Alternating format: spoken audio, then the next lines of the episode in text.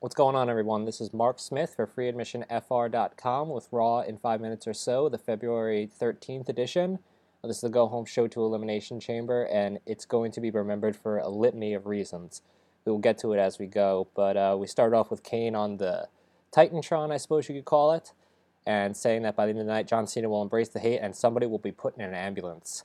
Uh, from there, we go to the voice of Jerry Lawler, who's in the ring with all six guys who are going to be competing in the Elimination Chamber for uh, match for Raw, which was CM Punk, Dolph Ziggler, R Truth, The Miz, Kofi Kingston, and Chris Jericho. And they're going to do the first ever Elimination Chamber debate.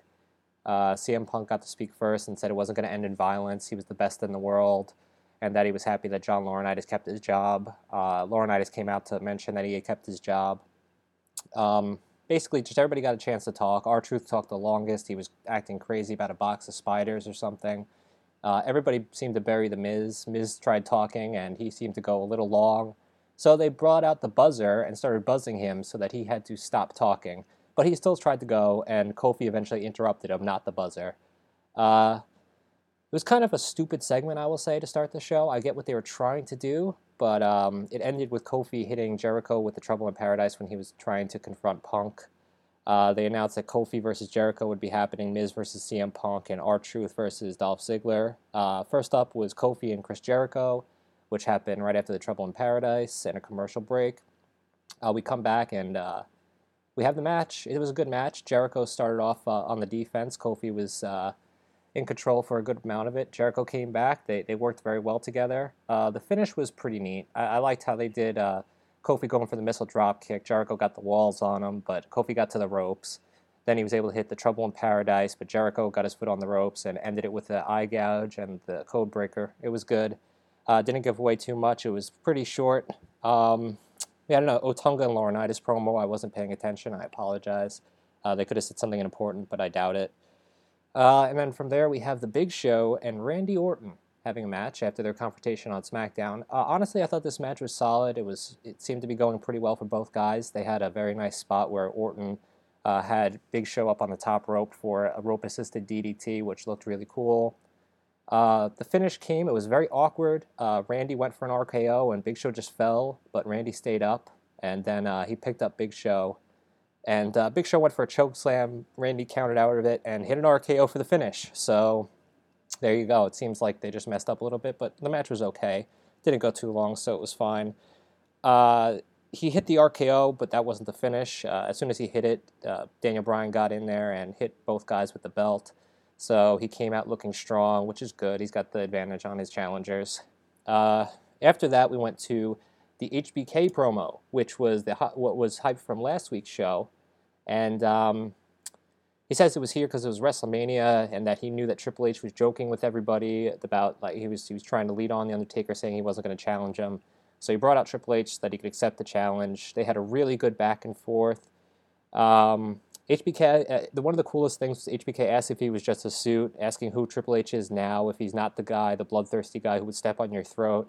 And then he's like, you know, he asked if he married a chick and turned into, you know, a suit and changed who he was. And I thought it was really cool. They had a little bit of realism.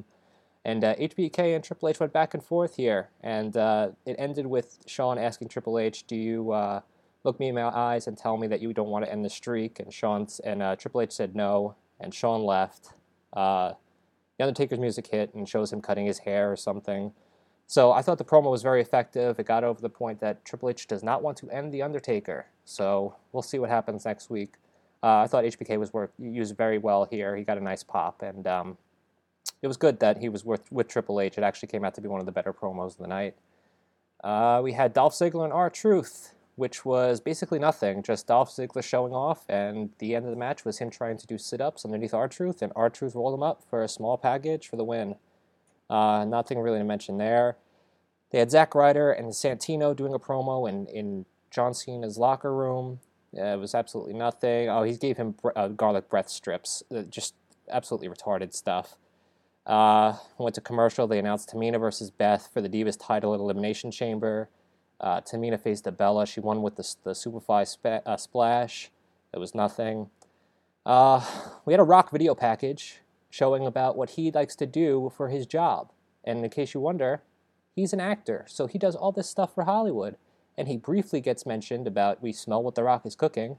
Hardly anything about WrestleMania, just the journey to where he gets to fly a bee. And uh, they go to see uh, what Cena's reaction is to the video. And before he can say anything, uh, he hears screaming, and they cut the camera, and we see Kane standing around, and Eve walking into the ambulance, and somebody tapping Kane on the arm. And then they go into character. Kane locks the ambulance door on Eve. She can't get out from inside the ambulance. The doors are closed, and Cena comes makes the save. He fights off Kane. He says, Eve, open the door. I can't get you. So you can't open it from the outside either. Kane comes back. He tries to get into the car, into the ambulance to drive away, but Eve comes out and jumps into the arms of Cena, and Cena gets a kiss on the lips from it, and we cut to the right, and Zack Ryder sees the, the kiss between Eve and, and Cena, and then just like the, the whole crowd went, oh, and it was just pure, pure soap opera storylines. It was just absolutely fucking hilarious. I, I couldn't stop laughing.